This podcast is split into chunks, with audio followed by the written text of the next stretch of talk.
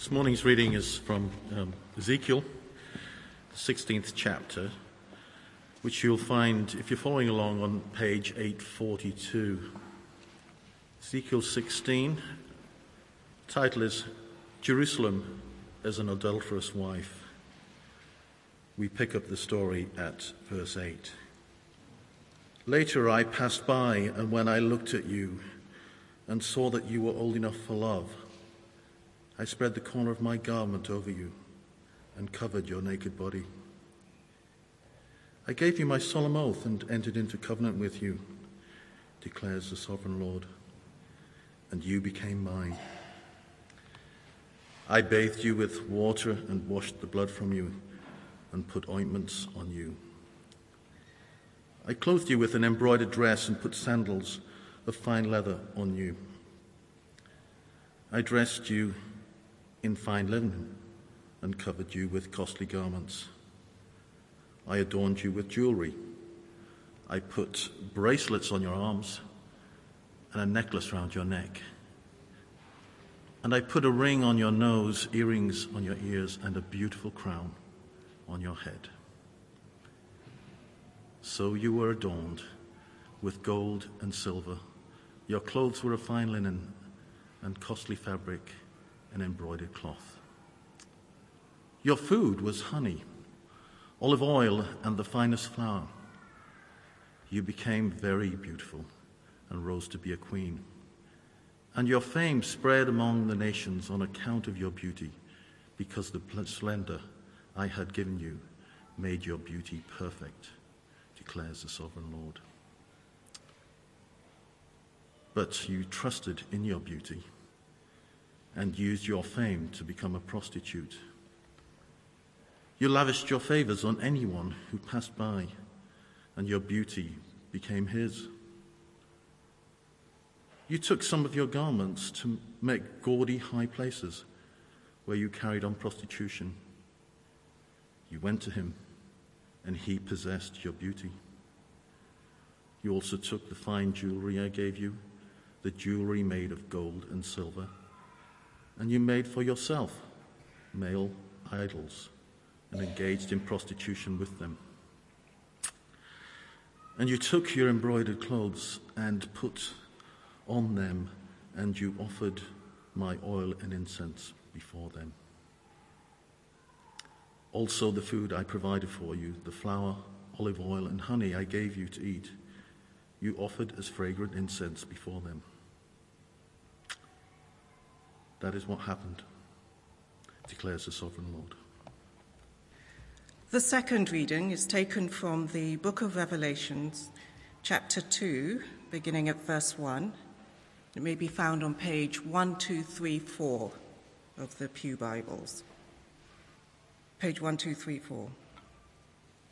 To the angel of the church of Ephesus write, these are the words of him who holds the seven stars in his right hand and walks among the seven golden lampstands. I know your deeds, your hard work, and your perseverance. I know that you cannot tolerate wicked men, that you have tested those who claim to be apostles but are not, and have found them false. You have persevered and have endured hardships for my name, and have not grown weary. Yet I hold this against you. You have forsaken your first love. Remember the height from which you have fallen. Repent and do the things you did at first. If you do not repent, I will come to you and remove your lampstand from its place. But you have this in your favor. You hate the practices of the Nicolaitans, which I also hate. He who has an ear, let him hear what the Spirit says to the churches. To him who overcomes, I will give the right to eat from the tree of life, which is in the paradise of God.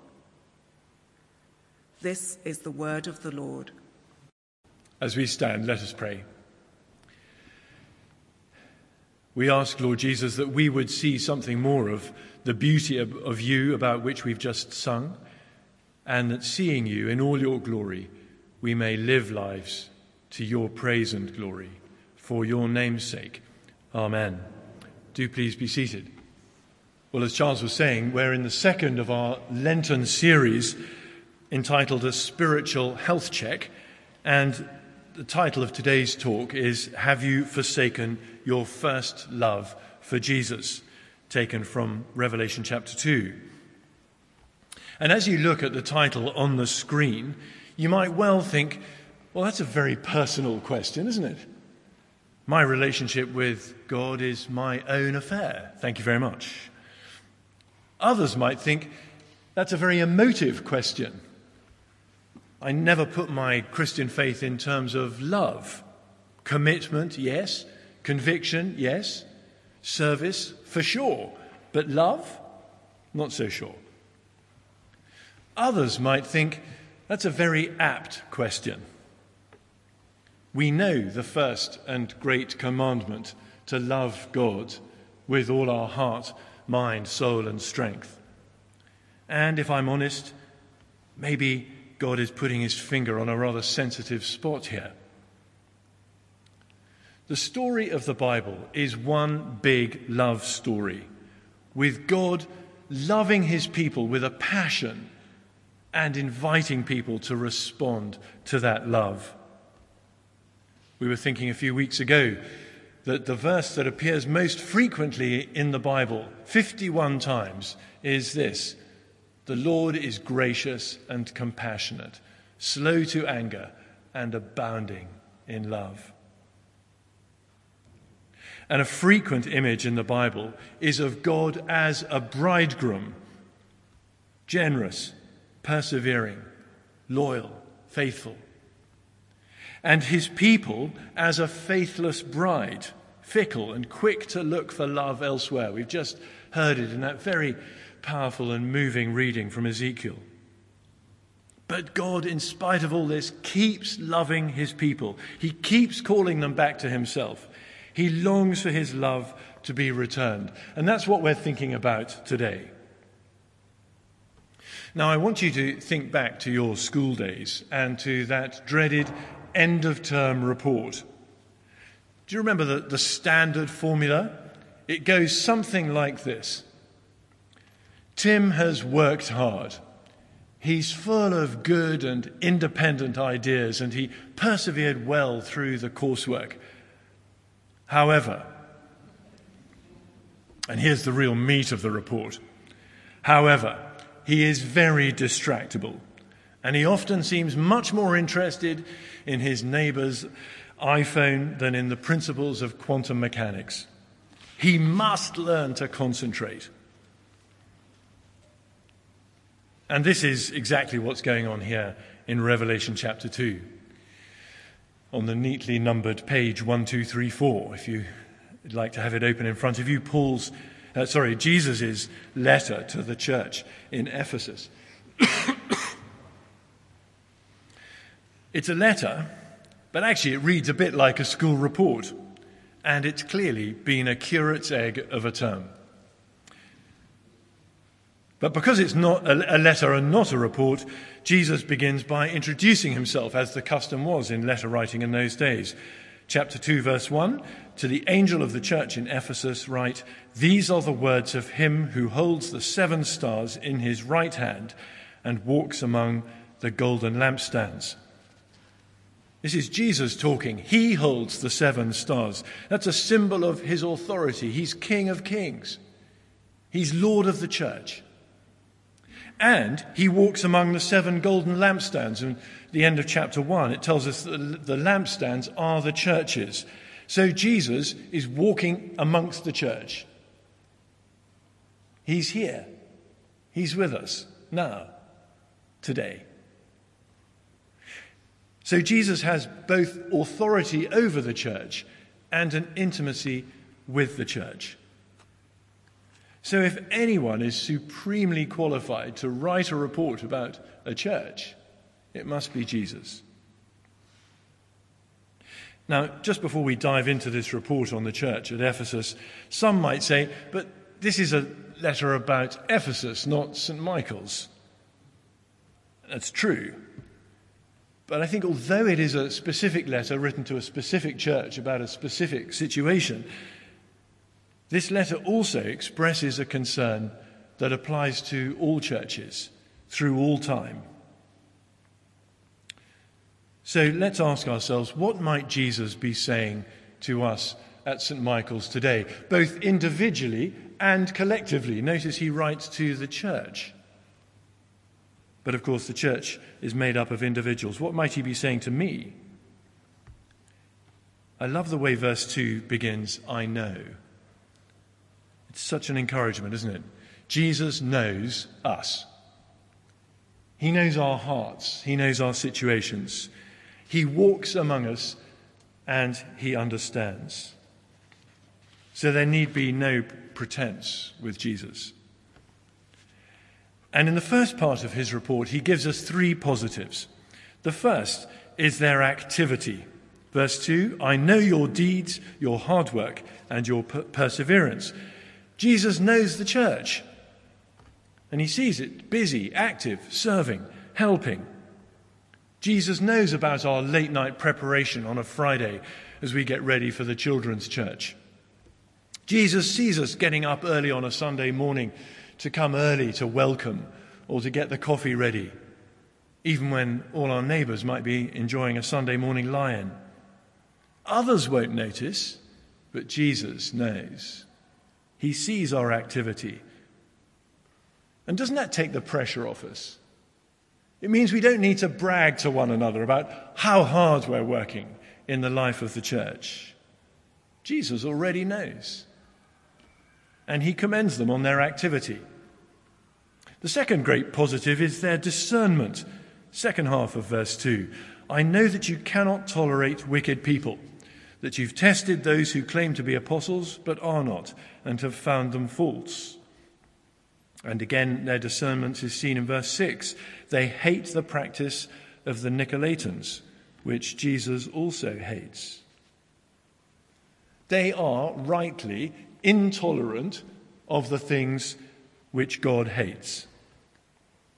Now, of course, we live in a world that sees tolerance as an absolute virtue. It's like the eleventh commandment, isn't it? Or, or perhaps for some, the first commandment. Thou shalt be tolerant of absolutely everything. Now, of course, tolerance is a good thing if it means that the, uh, the right of others to uh, freedom of speech or freedom to express their faith. Or we tolerate the irritating foibles of the person sitting at the next desk to us. It's good to be tolerant. But of course, there are things that God hates, so we must hate them too. Proverbs six gives us a list of seven things that God hates, like a lying tongue. We should be intolerant of untruth. God hates hands that shed innocent blood. Obviously, God hates the scheming heart and so on. If God hates these things, so should we. The trouble is that the tolerant orthodoxy says that there is no absolute truth, and there is no greater crime than being intolerant. So we hound a bishop out of his appointment because he doesn't hold the same views that we do. If we disagree with others and we say so, we will be called an intolerant bigot. We'll be accused of hate speech. Might even be charged with a hate crime. But even our tolerant society balks at murder. And if God hates certain practices, and in this case the uh, practices of the Nicolaitans seem to be some sort of idolatry and cultic immorality, if God hates those things, so should we. And Jesus praises the Ephesian church for not tolerating evil. Jesus praises the Ephesian church for being clear about right and wrong. They show discernment. God calls us to be holy, and so we should be. The third positive in this report is their perseverance. Verse three, you have persevered and endured hardships for my name and have not grown weary. There's no doubt that many early Christians suffered for refusing to call Caesar Lord. So they endured hardship for Jesus' name. Some were even killed. Many were marginalized. And still today, there's the cost of not going along with the prevailing cultural mindset. Maybe we'll be dropped from a circle of friends, not invited to certain events or parties, will be taken advantage of at work, might even be passed over for promotion. The New Testament has a lot to say about perseverance. Some letters, for example, the, the letter to the Hebrews, was specifically written simply to tell the church to keep going in tough times. So here we have the Ephesian church with three A stars in their first half of their report. However, look at verse four. However, I hold this against you. Or the N I V says, yet I hold this against you. And here comes the rebuke. You have forsaken the love you had at first. And Jesus points out their errors, not to crush them, but because he loves them. Come back to the classroom again. You know that your teacher cares about you when he marks your work properly, when he commends you for the things you've got right, but also highlights the things you've got wrong, and with that famous red pen writes in the margin what you should have put.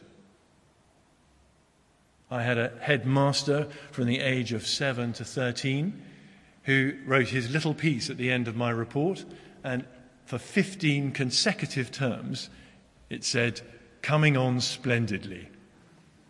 Now, I'd like to think that that was true, but I know that there were some terms when I was not coming on splendidly. And actually, I didn't really respect the man in the end because I knew he hadn't read my report. He didn't know me. Jesus points out their errors because he loves them and he wants them to change. So the Ephesian church gets three A stars and a C. Hebrews twelve tells us that the Lord disciplines those he loves because he wants us to improve. Of course, discipline is closely rela- related to the word disciple, which means learner. He wants us to learn, and often we learn best from our mistakes. And the criticism is that they have forsaken their first love, or as this version puts it, the love they had at first. You see, the Christian faith is not primarily about rules or going to church or even beliefs or behaviors. It is fundamentally about a relationship with the living God, a God who loves us with a passion and wants us to love him in return. There was an article in the paper a little while back about a man who left his wife at a service station by mistake. And he only noticed forty miles down the motorway when he asked her for a toffee. And we sometimes see couples like that, don't we? See them in the restaurant, they don't talk to each other, both playing with their iPhones, slowly drifting apart, no longer really sharing their lives, spending more time with others than at home, losing the intimacy. And the same can be said of individual Christians and churches. The Ephesian church, and perhaps we need to ask ourselves, our church, full of activity, but what drives it? Is it a love for God or duty? Serving out of pride, or maybe an obsession, or wanting to build a big, successful church, rather than serving the Lord Jesus out of love and gratitude. The Ephesian church, and perhaps we should ask ourselves, our church, was marked by discernment. But what drives it? A love for Jesus or a harsh judgmentalism? A legalistic desire to get one over the other person? Wanting to show that we are right, that we are guardians of the true way, and they are wrong. A harsh orthodoxy without love is very ugly. The Ephesian church, and perhaps our church, was marked by perseverance. But what drives that perseverance? A grim de- determination, a pride, or a love for Jesus that's prepared even to face exclusion? The love that drove the church in the first place can slowly but surely become hard and harsh. We can end up serving our own egos, building our own little empires, even wanting our group to be the most successful group, rather than serving out of a love for God. Albert Camus, the French philosopher, said this: "The church has offered us a palace where Jesus is king. But when we arrive at the palace, we only see protocol, pomp and circumstance, business, buildings, plans and programs. But the king is not there." It's a pretty savage indictment, isn't it? But Jesus, having made this diagnosis of a church losing its way, he immediately prescribes the treatment. And it's there in verse five. Three courses of treatment, three steps back to a love relationship with Jesus. Verse five, "Consider how far you have fallen. Repent and do the things you did at first." So first, remember or consider. Remember how far you have fallen. We look back to our early days as a Christian. Just think back to your early days when you first came to trust in the Lord Jesus. We think of our love for his church. I remember how I hated being away from the church on a Sunday. When I was a student, I, I longed to go to church twice on a Sunday because I loved the worship so much. I loved the biblical preaching. I felt like I was being fed spiritually every time I went there. I loved the people. I wanted to see them. And if I wasn't there, I missed them. And people missed me. I think of my zeal for the cause of Jesus when I first became a Christian. How we'd go round the university campus inviting friends to events. And not giving up just because people said no, but persevering, asking them again. Constantly inviting people to things. And we think now how easily our Christian life can be rather lackluster. And how easy it is for us to make excuses. I'm so busy now. I have no time really to read my Bible more than a cursory glance at my iPhone on the tube. Certainly no time for a home group. And, well, the church doesn't really have my sort of people. It's not like when I was a student and there were loads of people like me. But friends, that's what the church is. A wonderful collection of all sorts. That's what we're meant to be. That's what Guy was reminding us last week. People with loads of different gifts, but also all backgrounds and cultures and social backgrounds. And, and it's lovely when you see that mix happening over coffee and people not just in their own little cliques. Jesus says, look at your Christian life when you first came to faith and look at it now. Consider how far you've fallen. That's the first step back, just to remember. And sometimes when I look back to how I was when I was first a Christian and look at how I am now, it's a helpful reminder. Second step back is to repent. And of course, repent is not just saying sorry, it means changing our heart and life. We must repent of our pride, pride of our own achievements. Repent of routine, just going through the motions. Repent of compromise. Maybe there's something wrong in our lives. We know it's wrong, and we know it's choking our relationship with the Lord Jesus. And we don't want to let it go. Jesus says, repent. Repent of a lack of discipline, not giving time for Jesus. Plenty of time for friends, for hobbies, for the greasy pole, but Jesus gets squeezed out. Does Jesus have first call on our time, or just the fag ends? I remember before I got married, catching a train from Cambridge to London just so that I could have a fifteen-minute coffee with Lucy at uh, King's Cross Station. And then I got the train back. It was a four-hour round trip that included a bus replacement service. Now, you could say that I was pretty keen to spend time with her, and you'll be glad to know I still am. But I wonder if perhaps in our early days as Christians we long to spend time with Jesus, and now we think, oh, four-hour round trip? Nay. Their time with Jesus is one, they often say it's one the night before. It's the battle of the duvet, going to bed earlier, earlier, setting the alarm twenty minutes earlier so we can have time with Jesus. So remember, repent, and the third step back is to repeat. Verse five, do the things you did at first. And this is the other side of the coin of repentance. Repentance is turning away from wrong, from the distractions, and now we're called to go back to our early Christian life. Do the things you did at first. It's not rocket science. It's wonderfully simple. Just get back on our Christian bike.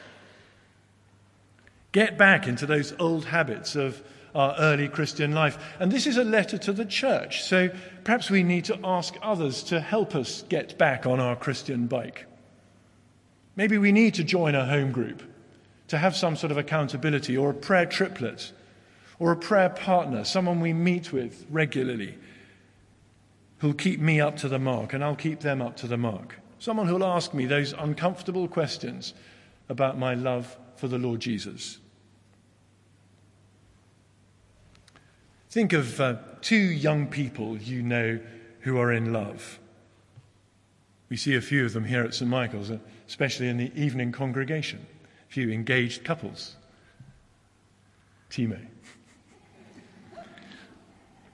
They can't get enough of each other.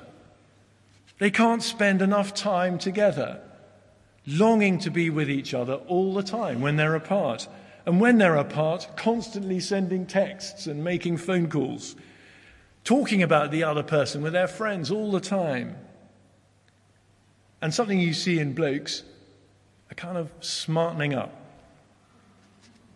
Remember, we had a lodger who used to live with us who, um, well, he was a, he was a student, so you can imagine the kind of appearance. But he then fell in love, and he started to shave, and he started to um, wash his clothes more regularly. In fact, he started to buy new clothes. He even asked me for advice about a haircut.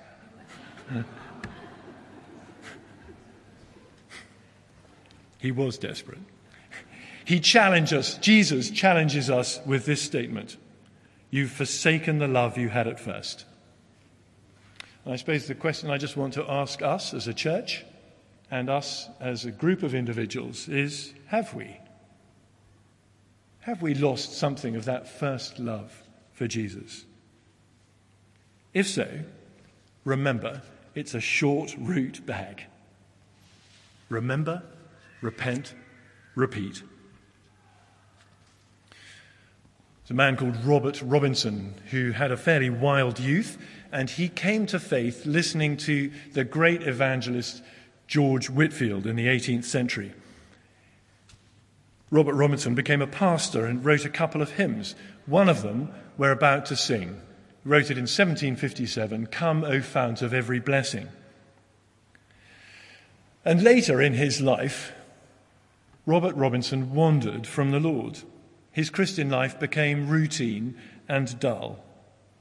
And on one occasion, he was riding in a, in a coach, and a woman in the coach was singing the hymn, "Come, O fount of every blessing."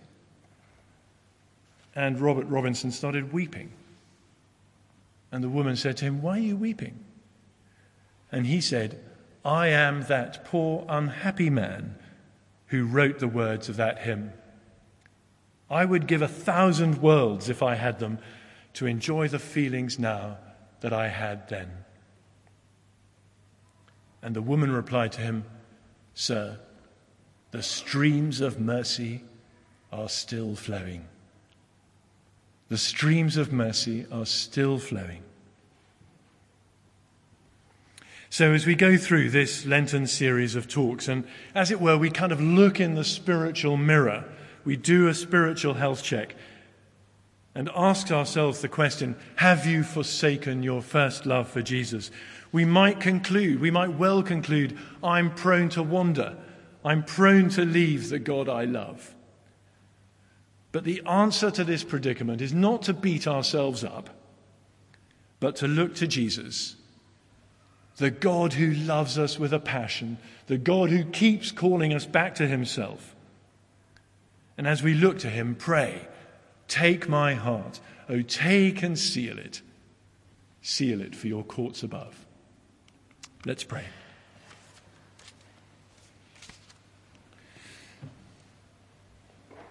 Lord Jesus Christ, we know we don't love you as we ought to. We know we don't love our neighbours as we ought to. And we thank you that you love us enough to correct us. And we pray that along with the, this Ephesian church, we would hear your call to love you above all things. And we pray, Lord, that you would indeed take our hearts, take and seal them. Seal it for your courts above, but also seal it for now, so that our walk with you might be close and that we might be more effective in your service and more full of the joy of your Holy Spirit. And we ask it for Jesus' sake. Amen.